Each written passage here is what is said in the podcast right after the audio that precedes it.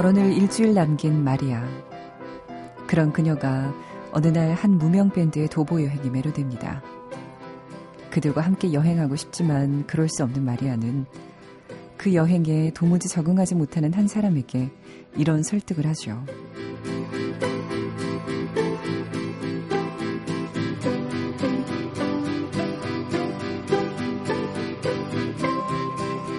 나도 늙으면 손자에게 옛날 얘기를 해주겠죠. 바실리카타를 횡단하던 남자들 얘기 같은 거요. 함께하고 싶었지만 그러지 못했다고요.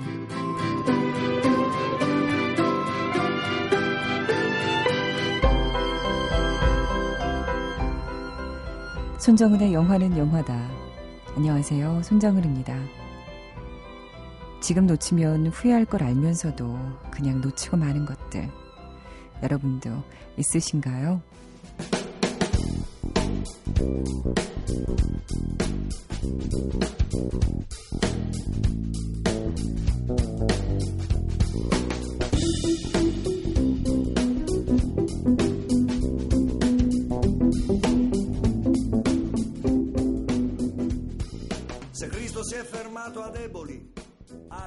Dei coe. Certo, noi la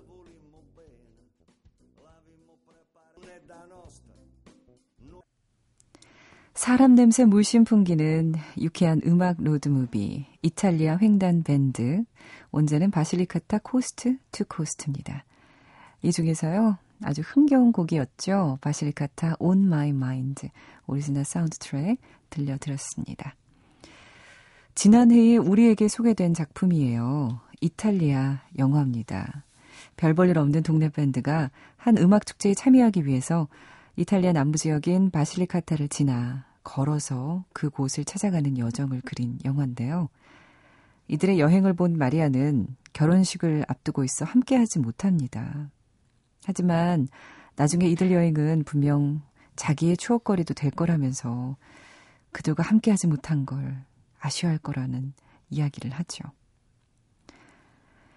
이렇게 마리아처럼 나중에 한 번쯤은 후회할 거란 걸 알면서도 지금 그냥 놓치고 마는 것들 참 많아요. 가볍게는요. 내일 아침 얼굴 부을 텐데, 살찔 텐데, 이거 알면서도 못 참고 결국 먹게 되는 밤참. 뭐 지금 드시면 그렇겠죠? 그리고 저나 저희 작가들 같은 경우는 어, 영화 시사회 놓치면요. 아, 이거 나중에 챙겨보기 어려운데, 나중에 방송할 때 어려운데, 알면서도 또 상황상 어쩔 수 없이 시사회 못 갈 때, 아, 참, 후회되기도 하고 아쉬움이 많이 남고 그렇더라고요. 또 어쩔 수 없이 놓쳐버린 옛사랑도 그렇지 않을까요? 찢어버리거나 태워버린 그와의 추억도 한 번쯤은 아까워하고 또 아쉬워할지도 모릅니다. 제가 그렇다는 얘기는 안 하겠어요. 하지만 우린 그걸 포기해서 얻는 것도 있을 거라는 걸 알죠.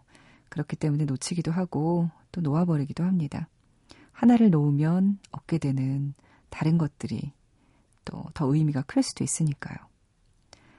손영령 가족들은 후회할 줄 알면서도 한순간에 포기했던 일 또는 저질렀던 일 있으신가요? 어떤 일들이 있었는지 궁금합니다. 저희에게 보내주십시오. 바실리카타를 횡단하던 밴드의 모습에서 참 소소한 행복을 느끼게 해준 영화였어요. 지금 들으신 이 음악처럼 흥겨운 영화 이탈리아 횡단 밴드. 음악과 여행 좋아하시는 분들은요. 또 작은 행복 느끼고 싶으신 분들은 한 번쯤 찾아봐도 좋을 영화입니다. 여러분이 듣고 싶은 노래, 하고 싶은 이야기 있으시면요. 저희에게 보내주십시오. 샵 8001이에요. 문자 보내주세요. 샵 8001로 보내주세요. 짧은 문자는 50원, 긴 문자는 100원의 정보 이용료가 들고요. 인터넷 미니, 그리고 스마트폰 애플리케이션 미니도 많이 이용해 주시고, 저희 SNS Movie is Movie 있습니다. 여러분 저희 following 하셔서 글도 남겨주시고 또 저희가 쓴 글도 보고 답글도 남겨주고 해주십시오. 음, 많은 분들이 또 문자 보내주셨어요. 0335님, 단편 영화 몇 편 찍으신 유대열 감독님 영화 찾아보니까 다 음악과 관련이 있더라고요. 기회 된다면요, 영화 음악에 유대열 감독님 나오셨으면 좋겠어요. 이런 글 보내셨어요. 유대열 감독님이요. 가수 나얼 씨의 쌍둥이 동생입니다. 어, 참 궁금증이 증폭되네요. 유대열 감독님. 저희가 기회가 된다면 또 초대하는 시간도 마련하도록 할게요. 0442님, 언니, 저 고3 수험생이에요. 근데 저 예체능 준비생이에요. 미대 입시 준비 중인데 그림도 안 그려지고 공부도 안 돼요. 미래에 대한 확신도 줄어들고 마음만 답답해지는 것 같습니다. 모든 일이 화나고 제가 바보 같고 그래요. 언니 위로의 말 좀 해주세요. 아, 참. 혜인 씨, 저도요, 그, 아나운서 시험 보기 전에, 그리고 대학 수능 보기 전에, 또 그 사이에 또, 나름 시험 본다고 준비하기 직전에, 항상 이렇게 마음이 무너졌었거든요. 정말 제 자신이 한심한 것 같고, 부족한 것 같고, 혜인 씨만의 생각이 아니라는 거 알았으면 좋겠고, 혜인 씨, 힘내세요. 할 수 있습니다. 잘 할 수 있습니다. 뻔한 말이지만 힘이 되었으면 좋겠어요. 심근원님, 남국재견 보고 후기 남길게요 하셨어요. 저희 코너 듣고서 방송 듣고 거기에 나온 영화랑 음악 챙겨보고 듣는 게 요즘 소소한 즐거움입니다. 와, 정말 심근원님은 저희 영화는 영화다를 정말 사랑하시는 분이에요. 애청자 심근원님 꼭 기억하겠습니다. 김민우님은요, 오랜만에 본방 듣는데요. 실시간 답글도 남겨주시고, 고맙습니다. 응원합니다. 저 MBC 미니로 김민우님이 글을 남겨주셨는데, 영화는 영화다 제작진들이, 음, 실시간 채팅했어요. 저도 보고 있고, 또 저도 참여할 예정입니다. 대화 나누니까 기분 좋으시죠? 네. 자주자주 놀러 와 주세요. 여러분, 저희 이렇게 실시간으로 답긴, 답글 남기는 사람들이에요. 글 많이 올려주십시오. 신상현 님이요. 영화 미스터고에 대해서 짧은 평을 남기셨어요. 링링은 전혀 기억에 남지, 남아있지 않고 그냥 고릴라로만 기억된다. 네. 갑자기 써니 작가의 이 미스터고에 대한 평이 떠오르면서 여러분은 또 어떻게 생각하셨는지 궁금하네요. 신상현님은 이렇게 어, 짧은 한 줄로 남기셨는데 여러분의 한 줄도 궁금합니다. 미스터 고에서 나온 음악 들려드릴게요. 마음 푸세요, 신상현님.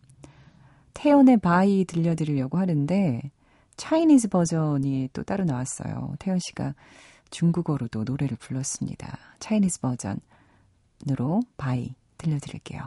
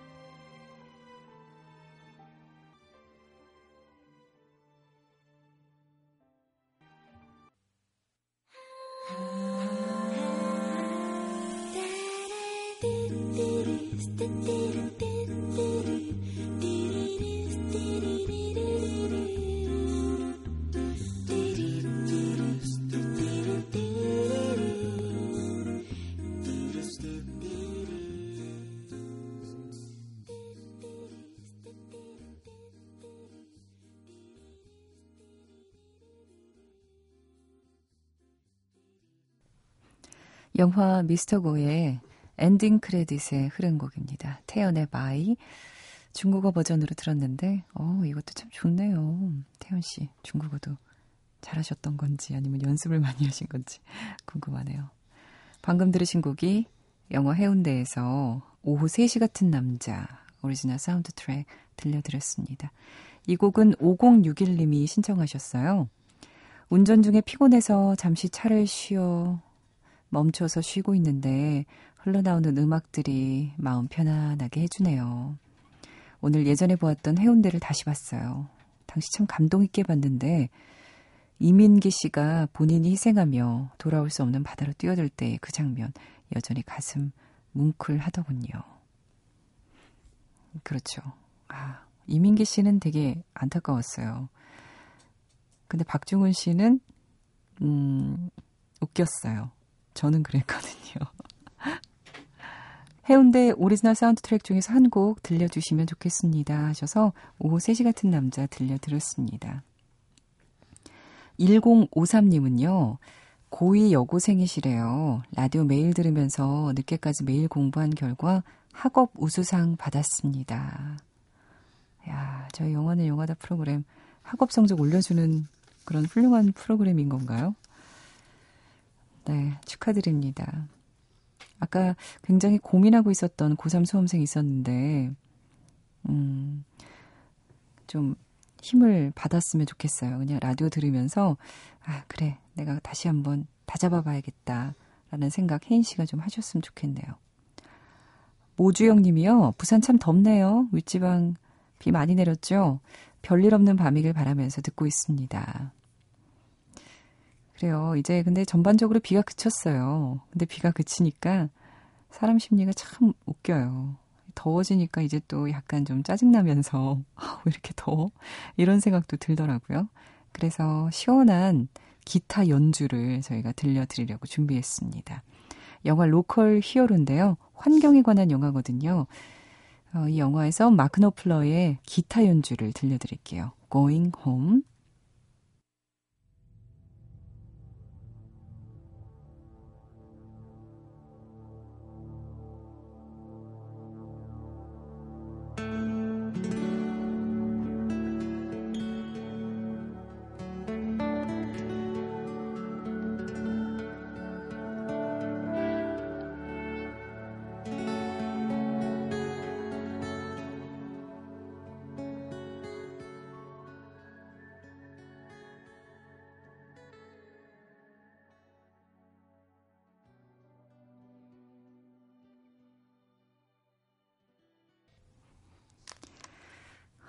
어때요? 정말 시원해지죠? 마크 노플러의 시원한 기타 연주 들으셨습니다. 영화 Local Hero에서 Going Home 띄워드렸어요. 여러분을 위한 청취자 시사회 준비되어 있습니다. 데릭 시엔프랜스 감독, 라이언 고슬링과 브래들리 쿠퍼 주연의 Place Beyond the Pines 저희가 매일 말씀드리고 있죠. 이 시사회에 여러분을 초대하겠습니다. 7월 29일 오후 8시에요. CGV 왕십리 홈페이지 시사회 게시판에 여러분 댓글로 많이 많이 참여해 주십시오.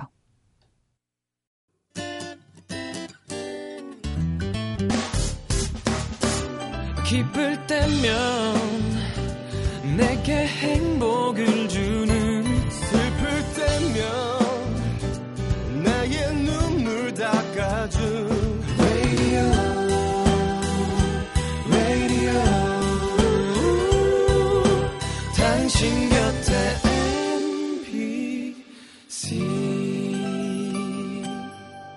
MBC 라디오는 미니와 푹 튜닝 application을 통해 모든 스마트 기기와 PC에서 청취가 가능하며 팟캐스트로 다시 들으실 수도 있습니다.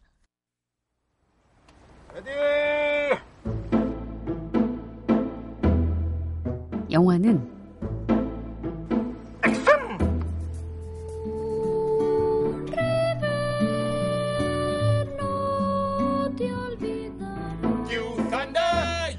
get me thunder cause you're just God's fat. 내 곁에 오지를 않니?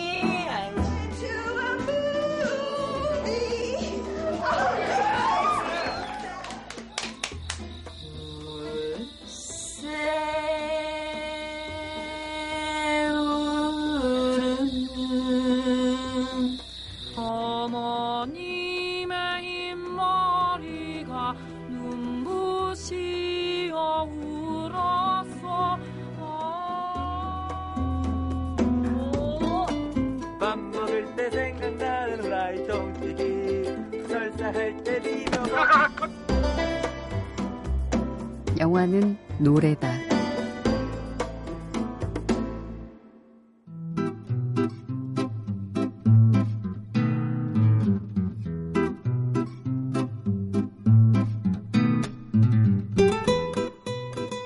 다혜리의 신의 톡톡 시간입니다. 오늘도 이다혜 기자 옆에 오셨습니다. 안녕하세요. 네, 안녕하세요. 네, 오늘도 일찍 오셨어요. 네. 일찍 와서 옆에서 다 듣고 있었어요. 웃겨요? 예쁜 척도 하고. 네. 아, 예쁜 척 한다는 얘기 하지 마세요. 또 예청자들 싫어해요. 가식 떤다고. 아니, 실제로 그런 걸?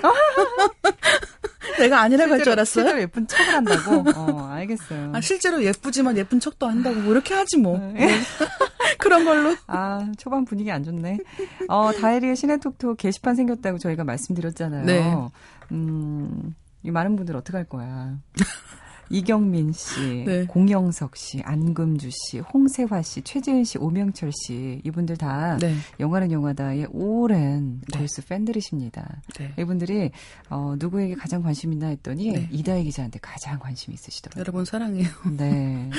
여기서 어. 뭐 안근주 씨 같은 경우에 제가 멀티를 뛰고 있는 건데 사실은 네, 여러 이름으로 이렇게 어, 알고 있었어요. 네. 옥다혜 언니 영화 이해하는 방법에 대해서 조언 부탁드립니다. 영화를 어떻게 해서 오랜만에 듣는 옥다이네요. 어, 음. 그럼 이제 옥다이로 다시 또 불러드릴게요.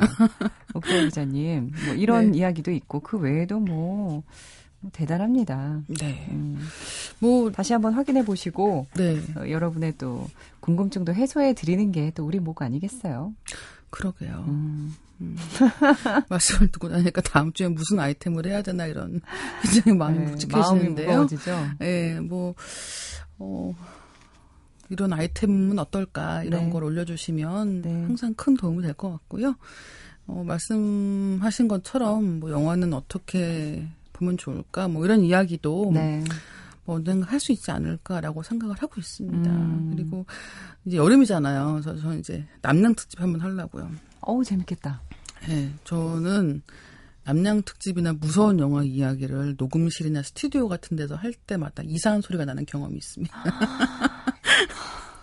우리 어떻게 하라는 거예요? 그래서 너무 무서워가지고 막 소리가 들리는 거예요. 그래가지고 아. 너무 무서워서 꾹 참고 있었어요. 네. 근데 잠시 뒤에 같이 있던 사람들 막 두리번 두리번 하는 거예요. 어. 그래서 나만 들은 게 아니구나. 그래서 어. 다음번에는 이상한 소리가 잔뜩 들어간 방송을 음. 한번 네, 거기 등 뒤에 계시는 그 아주머니 아, 나오시라고 하세요. 제발 그러지 마. 알겠습니다. 네, 어렸을 때 알고 지내시던 분인가 봐요. 왼쪽에는 빵봉지를 들고 계시는데. 네. 안녕하세요. 네, 오늘 오늘 이다혜 기자와 나눠볼 이야기는요. 트루먼 카포티의 삶과 영화에 대한 이야기입니다. 네, 최근에 책이 나왔어요. 네. 이제 원래 트루먼 카포티 책이 몇 권이 나왔었는데 그러니까 한국에서는 뭐 그 In Cold Blood라는 음. 논픽션 소설이자 카포티의 대표작이 한 권 있었고요. 그 다음에 또 하나는 이제 차가운 벽이라고 단편집이 나왔었습니다. 그렇죠. 그런데 어, 그 말고도 뭐 플리파프라든가 이런 대표작을 중심으로 한 카퍼티 선집이 이번에 다섯 권이 나왔더라고요. 그래가지고 네. 뭐그 책들이 나온 겸, 예 그리고 어쨌든 작가가 소설 자체만큼이나 네. 많이 각광을 받았기 때문에 그 이야기도 해보면 좋을 것 같아서 예. 카포티 얘기를 하게 됐고요. 그러니까 카포티란 영화가 있어요. 그래서 이 그 굉장히 재밌는 게 트루먼 카포티의 대표작이 In Cold Blood라는 음, 냉혈한 그렇죠. 네. 이제 그런 책이 있는데 그 책이 실제 살인 사건을 바탕으로 쓰여진 책입니다. 네. 그런데 그거를 가지고 영화를 만들고 예. 그리고 또 하나는 재밌는 게 그 사건을 취재하는 트루먼 카포티를 소재로 한 영화가 또 있는 거예요. 예, 그게 바로 예, 그 카포티란 영화가 바로 예, 그런 소재인데 그러니까 왜 이렇게 어떻게 보면 그냥 어떤 한 소설가가 있었고 그 소설가가 예. 책을 썼고 그 잘 그렇죠. 됐다 뭐 이렇게 그냥 끝날 얘기인데 그렇죠 그렇죠 그냥 취재해서 쓴 거잖아요. 네 그렇죠. 그 다음에 이 카포티란 영화 말고도 한국에 개봉은 안 했는데 이제 비슷한 시기에 영화가 됐던 Infamous라는 영화가 있습니다. 음. 산드라 블록 나오고 그랬던 그 영화도 마찬가지로 트루먼 카포티를 다루고 있어요. 그래서 네. 왜 이렇게 이 사람은 자꾸 영화 화가 되는가. 그러니까 보통은 작품이 영어가 되는데 이 사람은 왜 자꾸 소설가 자체가 조망을 받는가라는 네. 것도 한번 얘기해 볼 만한 부분인 것 같아서 예. 오늘 이런 주제를 선택을 했습니다. 예, 흥미롭습니다. 그래서 말이에요. 저희 다음 주 퀴즈 선물이요. 오늘 지금 이다혜 기자가 소개해주고 계시는 카포트의 책이에요. 네. 이 카포트의 책을 저희가 선물로 드리려고 하니까 관심 있으신 분들은 오늘 이 시간을 절대 놓치면 안 되실 것 같아요. 네. 놓치지 마세요. 네. 오늘 오늘 웬만한 주요작들은 네. 아마 간단하게라도 얘기를 네. 하고 넘어갈 것 같은데요. 이제 일단은 그 트루먼 카포티가 이제 가장 유명한 것 중 하나가 뭐냐면 네. 이 사람이 소설가기도 했지만 사교계 명사였어요. 음. 그런 일이 많진 않죠. 근데 또 우리가 사교계 명사라고 생각을 하면은 뭐 흔히 뭐 패피 요새 그렇게 얘기하죠. 패션 음. people. 네. 이렇게 뭔가 이렇게 유행을 앞서가는 옷을 입고 그리고 약간은 좀 잘생겼을 것 같고. 그렇죠. 예, 그다음에 좀 이렇게 어떤 그 그림이 딱 그려지잖아요. 그렇죠. 옛날 화보에 한 50년대 60년대 화보에서 튀어나온 것 같은 이를테면 약간 위대한 개츠비 같은 사람? 그렇죠. 예, 그런 그림이 그려질 네네. 거예요. 근데 그런 사람하고는 정말 180도 거리가 먼. 어. 예, 그러니까 트루먼 카포트는 일단 음, 젊었을 때는 굉장히 어떤 뭐라고 할까요? 그러니까 잘생겼다기보다는 음. 약간 뭔가 이렇게 예쁜 것 같은데 뭔가 이렇게 아직은 다 완성이 안 된 것 같은 그런 얼굴이다가 네. 나이를 먹으면서부터는 그냥 아저씨가 돼요 갑자기. 근데 멋을 부리는 거죠. 어. 예. 어, 키가 한 165도 안 됐다고 하고요. 네. 필립 세이모프만 이제 카포테라는 영화에서 카포티 흉내 그러니까 연기를 하면서 이제 완전하게 그 따라하는 그 음. 연기가 굉장히 어, 호평을 받았었거든요. 네. 근데 그때 보면 일단은 목소리가 굉장히 하이톤이에요. 그러니까 약간은 가늘고 높은 목소리를 가지고 있고 음.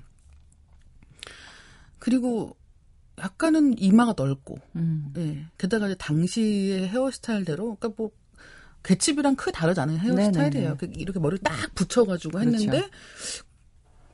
어딘가 머리가 굉장히 커 보이기도 하고 그 다음에 얼굴은 그러니까 약간 이렇게 살집이 또 있으면서 뭔가 그런 하이톤으로 말하는 굉장히 작은 음. 게다가 말이 엄청나게 많은 사람이었던 거예요. 근데 어쨌든 이 사람이 사교계의 명사였던 이유가 뭐냐? 네, 궁금한데요.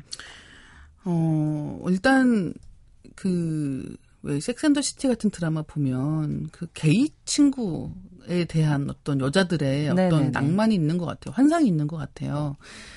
그러니까 남자의 심리를 알면서 여자의 심리를 참 잘 이해하는 그렇죠. 이제 그런 근데 이 카포티 같은 경우는 그런 게이로서의 정체성을 숨기질 않았고 그러면서 이제 그런 어떤 글을 잘 쓰는 어떤 문제로 이름을 알리면서 그 사교계의 여성들과 친해집니다.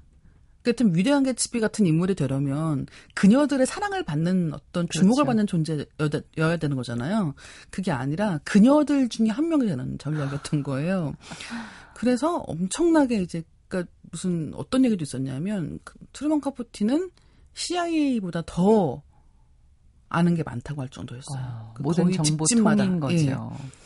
뭐 그래 그 정보라고 해봤자 뭐 누구랑 누구랑 사귀고 있고 뭐 그렇죠. 누구네 집 여자는 뭐 누구네 집 남자랑 어떤 네. 관계인데 뭐 이런 얘기였을 뭐 거예요. 뭐 이런 예. 것들이죠.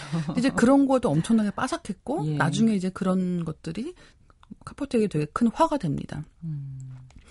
일단은 이제 그 사격의 명사로 이름을 알렸는데 그러다가 굉장히 유명한 행사가 하나 있었어요. 그러니까 이제 그 트루먼 카포티의 인생의 정점에 있는 정점에 있다고 하는 것도 참 그런 게 이렇게 앞에 그 앞에까지의 인생은 쭉 이렇게 마치 산악 무슨 기차 타고 올라가는 것 같이 쭉 상승세였거든요.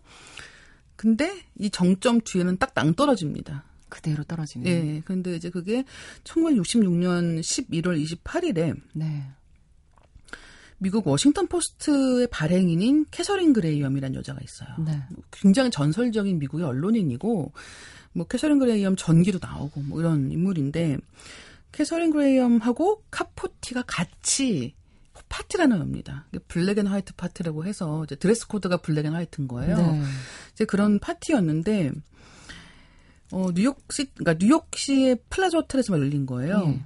그리고 그게 얼마나 큰 파티였냐면 당시에 뉴욕 타임즈라든가 이런 그 뉴욕 거의 모든 언론이 이 파티에 초대된 사람들 모든 명단을 실은 거예요. 네. 그러니까 누가 여기에 왔다는 것 자체가 그 사람의 예, 이제 나 이제 이런 사람이야를 인정할 수 음. 인증할 수 있는 그런 방법이 될 정도였는데 그래서 이제 그 당시에 파티를 준비를 하면서 카푸티가 이제 뭐 몇 달 동안 맨날 이제 그거 한 거예요. 누구 얘 부를까? 얘 뺄까? 뭐 네네네. 뭐 그게 어떻게 보면 자기가 이 사교계의 주인공이자 그렇죠. 중심 인물이라는 어떤 느낌을 갖게 해준 것 같아요. 근데 이 파티 직전에 바로 이 In Cold Blood라는 책이 나오면서 큰 성공을 거두고 이제 거기까지가 이 인물의 가장 아름다웠던 순간입니다. 그리고 이제 영화 카포티가 조명하고 있는 것도 이 In Cold Blood라는 책을 쓰기까지의 그의 삶이에요. 그러니까 어, 많은 분들이 아시는 책으로 말씀을 드리자면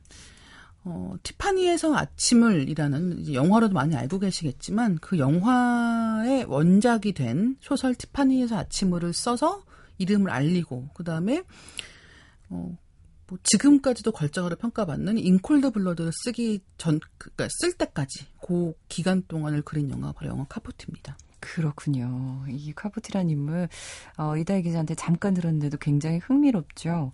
영화 카포티에서 한 곡을 들을게요. 존 콜트레인의 테너 색소폰 연주입니다. It's easy to remember. 띄워드릴게요.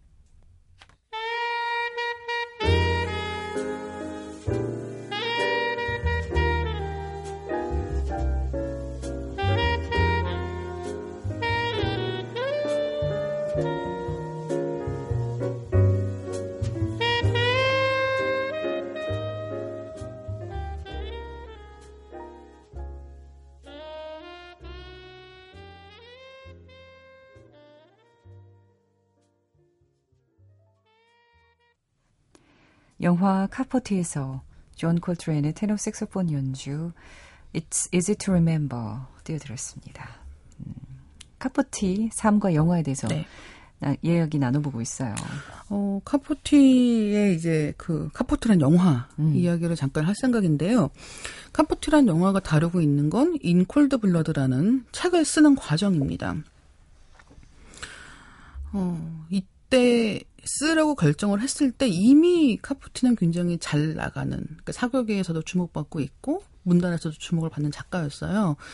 그때 이제 티파니에서 아침을 이란 책이 나왔고 어 이제 그러면서 음. 음, 어떻게 보면은 작가로서 한 발짝 더 도약하고 싶다라는 어떤 욕심을 느꼈던 것 같아요. 네. 그러던 어느 날 신문을 딱 보는 거죠. 예. 아침에 신문을 보는데 이제 캔자스에 있는 어떤 평화로운 그런 시골 동네에서 일가족이 총으로 죽는 살인 사건이 음. 발생한 거예요. 그래서 그걸 신문을 보다가 어 이거 좀 얘기가 될 것 같다 생각을 했던 어. 거예요. 그래서 이제 카포티가 친구랑 같이 내려갑니다. 근데 그 같이 간 친구가 누구냐면 앵무새 죽이기라는 네. 굉장히 유명한 책을 쓴 넬 하펄이라는 네. 어렸을 때부터의 친구인데 절친이죠. 예, 절친이죠. 같이 간 거예요. 그래서 둘이 가서 이제 막 이렇게 상황을 좀 알아봤더니 그이 가족이 뭐 잘못한 것도 아니고 무슨 원, 원한을 산 것도 아니고 그런데 그렇게 다 죽은 채로 발견이 된 거예요. 근데 범인을 적어보니까 뭐 돈 한 50달러 정도 되는 정말 그 푼돈을 훔치려고 일어난 음. 살인 사건이고 이 주범 그러니까 범인인 두 젊은 남자가 붙잡힌 거죠.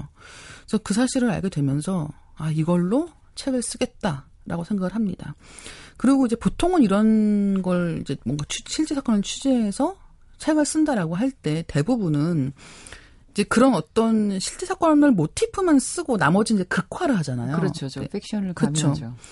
그래서 이제 픽션이 되는 건데 네. 이 사람은 어떤 생각을 했냐면 논픽션 소설을 쓰겠다. 네. 그러니까 반쯤은 요즘에 유행하는 다큐멘터리들 보면 다큐도 아닌 그러니까 다큐는 다큐인데 중간에 재연이 들어가잖아요. 네. 그러니까 이게 어디까지가 이 제작진의 의도가 들어가는 건지가 약간 혼돈스러워지는 맞아요. 지점들이 있는데 이제 그런 기법을 당시에 이제 사용을 했던 거죠. 그러니까 이런 논픽션 노블이라는 개념 자체가 없던 시절에. 그래서 이 책에 실리는 모든 글은 진실만을 짓겠다. 내가 취재한 것만을 갖고 쓰겠다. 라고 해서 이 동네의 모든 사람들한테 묻는 거예요. 네. 이를테면 뭐 그런 것도 있겠죠. 뭐 그날 뭐 바람은 어디서 어디도 불었는지, 그 동네는 어떤 동네인지 이런 것들을 동네 사람들의 입을 통해서 재구성을 합니다. 그리고 그 사건도 재구성을 할 수밖에 없는데 당연히 중요한 게 이 범인들 얘기 들어야 될거 아니에요. 네. 왜 그랬는지. 그렇죠. 그다음에 뭐 그때 심정을 어땠는지 이런 걸 다 들어야 되는 상황이 됐는데 이제 딕 이란 남자, 페리란 남자 둘이 범인이에요. 근데 어, 이 둘을 이제 취재를 하다 보니까 이 페리라는 남자가 자기랑 너무 비슷한 데가 있는 거예요. 네.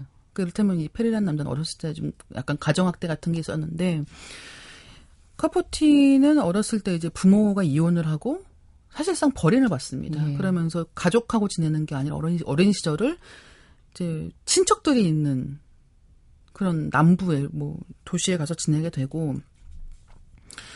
이제 그리고 어떤 카푸트는 이제 자기가 게이라고 생각을 하고 이제 확신을 갖고 그다음에 이제 글을 쓰면서 그런 자신을 숨기지 않고 살 수 있었지만 이 페리도 뭔가 이제 그런 분위기가 있는 거죠.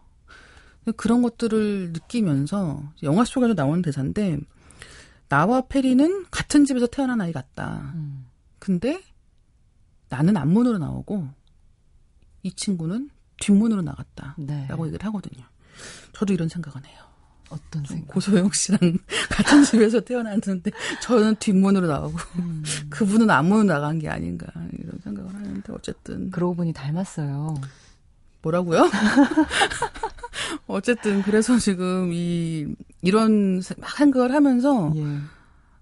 너무 가깝게 느끼는 거예요. 음. 감정이입을 막 하는 거죠. 그리고 당연히 그래야지만 얘기를 끌어낼 수가 있잖아요. 그렇죠. 그러니까 여기는 작가로서 욕심이 있는 거예요.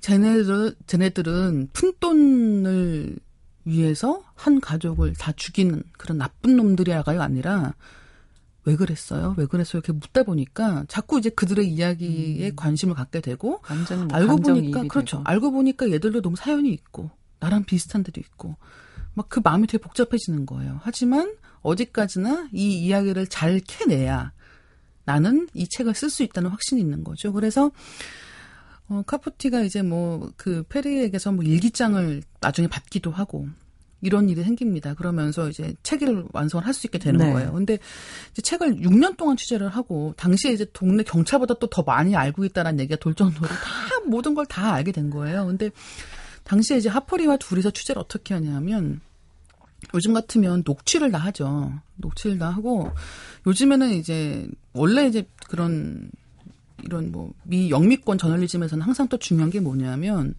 그 팩트 체킹이라는 걸 해요. 네. 그래서 이제 누군가가 이제 기사를 쓰면 그 일테면 편집부 같은 데서 다 조사를 하죠. 그러니까 이 책 지금 이 기사에 언급되는 책이 이 기사에 언급된 해에 나온 게 맞는지. 네. 그다음에 전화를 해서 뭐 지금 이렇게 이렇게 말씀하신 게 인용해 나가는데 괜찮습니까? 허가를 구하기도 하고 다 이제 그렇게 해서 이제 원래 취재가 된 것과 나가는 것 사이를 다 이렇게 맞추는 거예요. 네. 사실관계를. 네.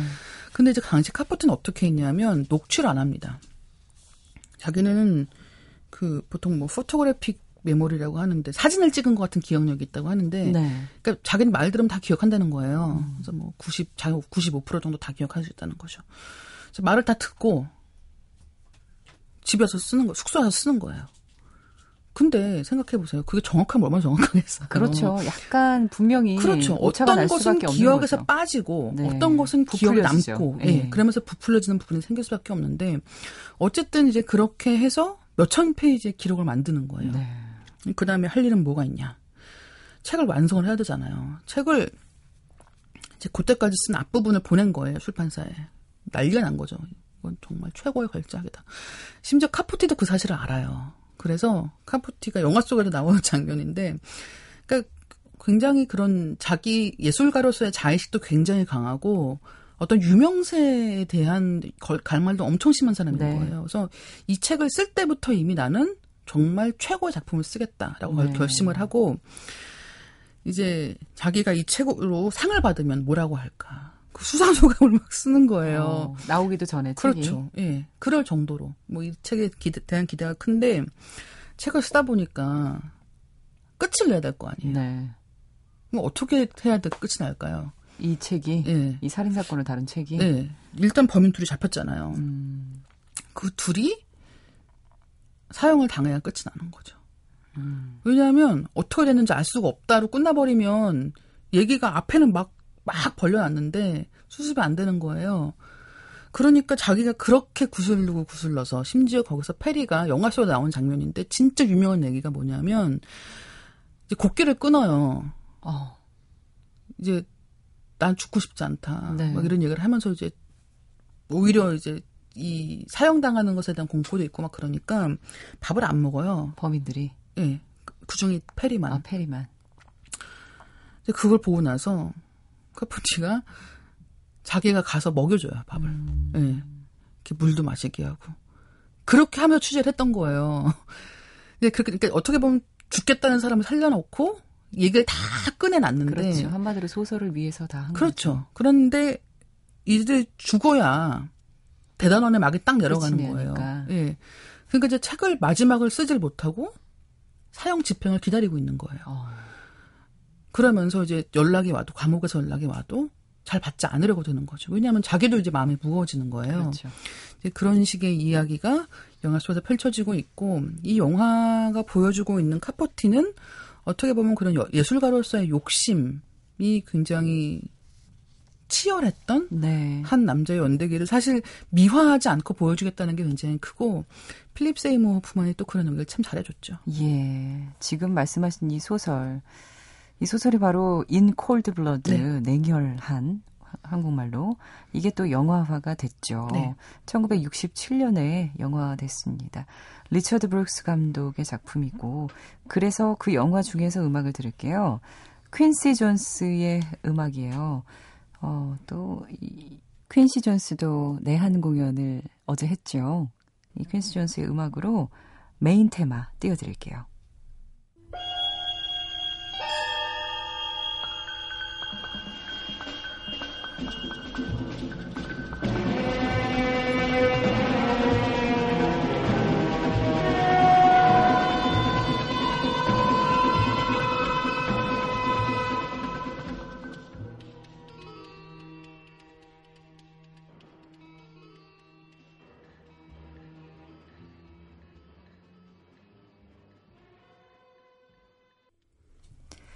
이다혜 기자가 아주 흥미롭게 설명을 해주신 냉혈한 In Cold Blood에서 main 테마 띄워드렸습니다. 네. 그래서 뭐, 어, 카포티란 영화를 보셔도 좋을 것 같고요. 음. 그 다음에, 이제 그렇게 카포티가 우여곡절 끝에 쓴 책 네. 이제 인, 원래 이제 옛날에 냉혈한이라고 이제 번역돼서 얘기가 많이 됐었는데 음. 지금 나온 책 제목은 In Cold Blood거든요. 그렇죠. 그래서 인콜드 블러드를 보셔도 굉장히 좋을 것 같아요. 그래서 어, 어떻게 보면은 그 요즘 스타일의 그 범죄물을 보는 것 같은 느낌이 있어요. 네. 굉장히 잘 쓴 책이고, 그다음에 카포티가 워낙 이제 문장이 깔끔하고 네. 좋다라고 해서 뭐 많은 작가들이 뭐 추앙하고 있기도 한데 그 중에는 뭐 무라카미 하루키도 있고, 음. 뭐 요시모토 바나나도 있고, 일본 작가들이 특히 좋아하는 작가기도 합니다. 그리고 어 차가운 벽이라는 그 단편집에 이제 크리스마스랑 관련된 이야기가 있어요. 그런 책은 정말 저는 그, 그 얘기를 옛날에 이제 영어 공부할 때 원서로도 읽고 나중에 책으로도 읽었는데 한 스무 번 넘게 봤거든요. 근데 네. 볼 때마다 울어요. 그래요? 정말 예, 눈물 쏙 빼는 얘기도 있고, 그러니까 굉장히 작품의 스펙트럼이 넓은 작가예요. 그렇기 때문에 이번 기회에 한번 읽어보시면 좋을 것 같습니다. 그렇습니다. 카포트에 관해서 궁금증이 정말 오늘 100배 정도 올라가지 않았을까, 청취자들이. 예, 책과 영화 소개 잘 들었습니다. 다음 주도 기대가 됩니다. 이다혜 기자님. 다음 주에 무서운 얘기로. 네, 무서운 네. 이야기 기대하겠습니다. 안녕히 가세요. 네, 안녕히 계세요.